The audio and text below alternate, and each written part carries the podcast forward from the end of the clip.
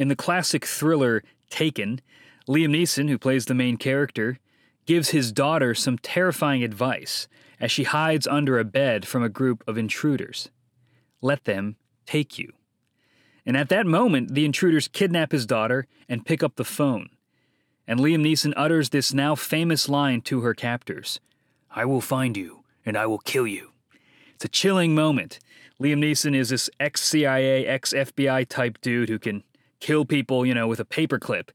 And he's making a promise to the people who have captured his daughter. He promises both that he will rescue his daughter and punish her captors.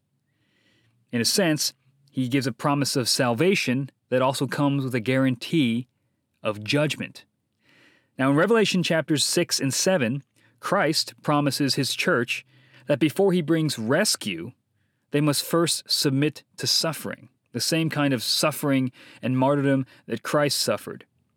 And this gospel logic defies the standards of the world. The kingdom of God advances not through military power, but through the suffering of its witnesses, through the martyrdom of the church. Or to quote the church father Tertullian, the blood of the martyrs is the seed of the church. Things are going to get worse before they get better in the book of Revelation. But it is through the conquering blood of the Lamb that the martyrs shed their own blood and also follow in the conquering footsteps of their Savior. This is Understanding Revelation.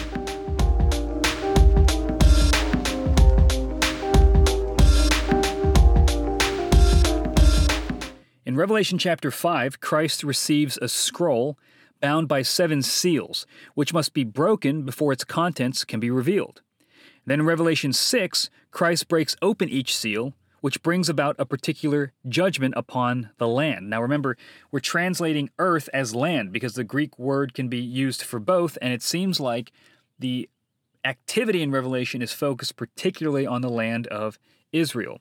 Now in Revelation chapter 7, God holds back judgment for a time over the land to mark out 144,000 martyrs who are going to join the multitude of martyrs and participate in God's judgment. So that's the layout of chapters 6 and 7 on the heels of chapter 5. Let's look at the first four seals in Revelation chapter 6, verses 1 through 8. Now I watched when the Lamb opened one of the seven seals, and I heard one of the four living creatures say with a voice like thunder, Come! And I looked, and behold, a white horse, and its rider had a bow, and a crown was given to him, and he came out conquering and to conquer. When he opened the second seal, I heard the second living creature say, Come! And out came another horse, bright red. Its rider was permitted to take peace from the earth, so that people should slay one another and he was given a great sword. When he opened the third seal, I heard the third living creature say, Come! And I looked, and behold, a black horse, and its rider had a pair of scales in his hand. And I heard what seemed to be a voice in the midst of the four living creatures saying, A quart of wheat for a denarius, and three quarts of barley for a denarius, and do not harm the oil and the wine. When he opened the fourth seal, I heard the voice of the fourth living creature say, Come! And I looked, and behold, a pale horse and its rider's name was Death, and Hades followed him. And they were given authority over a fourth of the earth, to kill with sword and with famine and with pestilence and by wild beasts of the earth. The four riders in these first four seals serve two purposes. First, they lay out a summary of Revelation, and second, they lay out a symbolic timeline of the period between Christ's ascension and the destruction of the temple in 70 AD. Remember, that's the unique perspective we're taking with Revelation, that the majority of the events were already fulfilled in our past, but the Apostle John's near future. These are events leading up to 70 AD, which Jesus prophesied would happen within a generation in his Olivet Discourse in Matthew 24. The first rider comes out on a white horse with a bow and a crown, and he's conquering. Now, this is a summary of the seal judgments as a whole, and it symbolizes on the timeline the initial victory of the gospel into the world after Pentecost. So, the initial conversions of the book of Acts, the triumph of the gospel, that people are converting in droves from Judaism to Christianity. That's the initial triumph on this conquering white horse. The second seal opens a red rider, The red rider emerges, and that summarizes the trumpet judgments that are going to happen in the next few chapters. And it also symbolizes the conflict that the Word of God, symbolized by a great sword, creates among Christians, Jews, and Romans. And the conflict between Christians, Jews, and Romans is going to play a big part in the symbolic imagery later on in Revelation. So the Red Rider removes peace from the world. He doesn't cause war, but he removes peace, and war fills the gap. And it echoes the words of Jesus in the Gospels when he says, I didn't come to bring peace, but to bring a sword, to set families against one another. And you're going to see that. The initial triumph of the White Rider brings in its wake chaos among people as the Word of God cuts and divides and causes conflict between people. The third seal opens, and a black rider emerges carrying a scale, and he's dealing with the cost of wheat and barley, and he's told not to affect the oil and the wine. Kind of an odd description. So, this summarizes the visions of the dragon, the woman, the beast, and the martyrs, which happen later on in Revelation. And it symbolizes God's preservation of his people in between the ascension of Christ and the destruction of the temple. The third seal opens with Christ on a black horse, and the scales represent the inflated cost of staples like wheat and barley. Yet oil and wine remain untouched. Now, Peter Leithart compares the rawness of wheat and barley with the processed nature of oil and wine, and he thinks that God is working on multiple levels. The raw materials of the old covenant system of temple, sacrifice, and priesthood no longer nourish only the processed oil and wine of the new covenant in Christ gives life.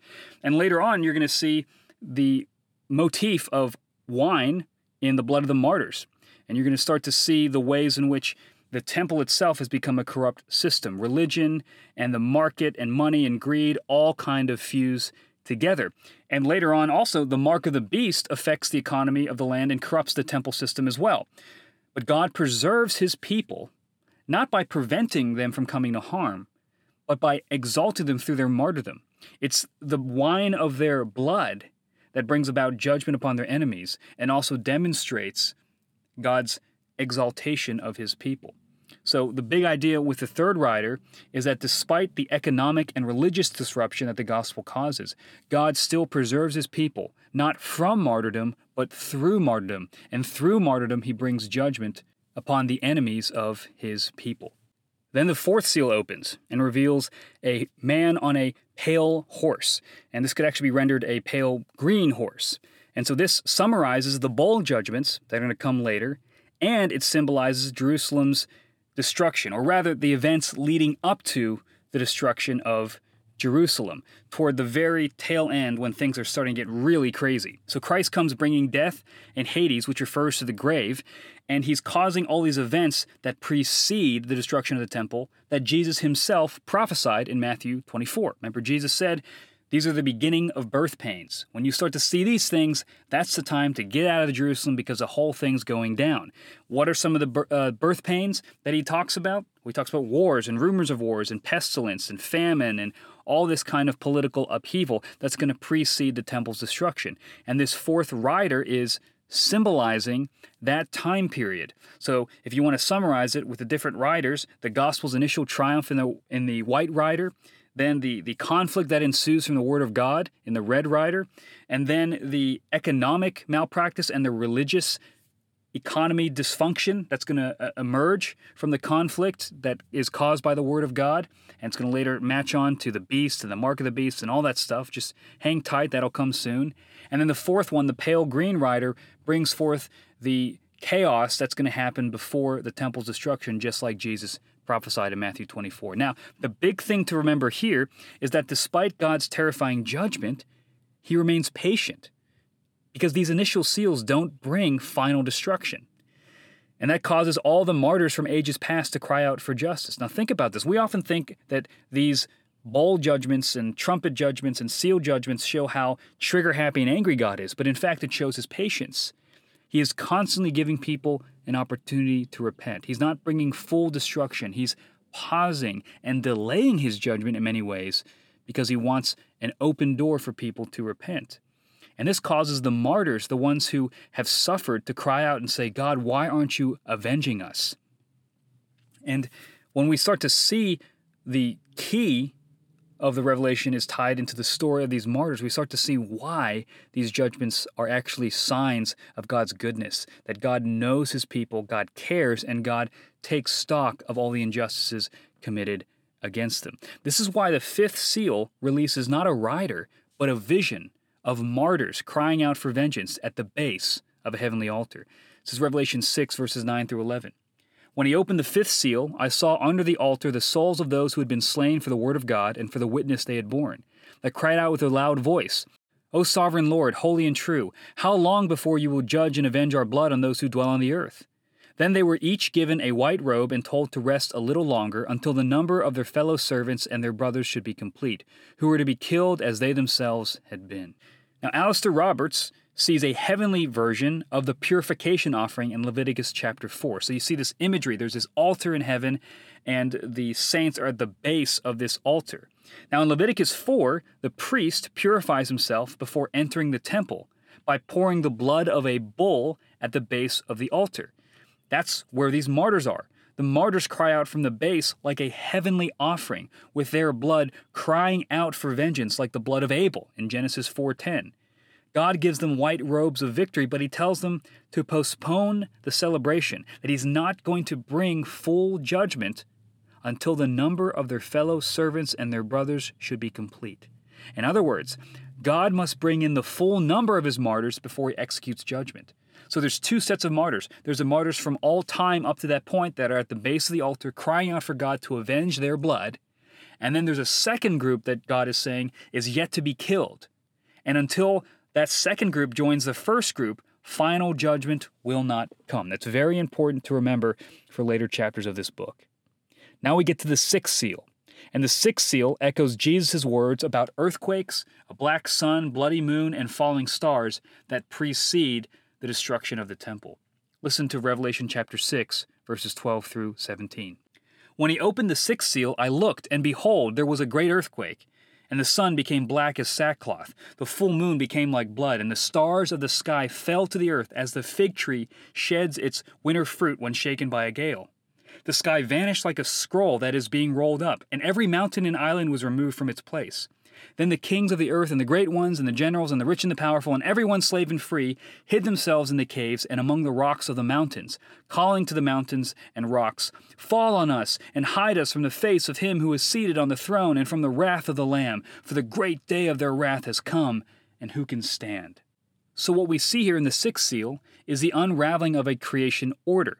Sun, moon, and stars echoes Genesis 1. And in Genesis 1, God is not just constructing a world, He's ordering the world. There's a rhythm to it, an established pattern to it. And it symbolizes also the rulers and principalities of the earth.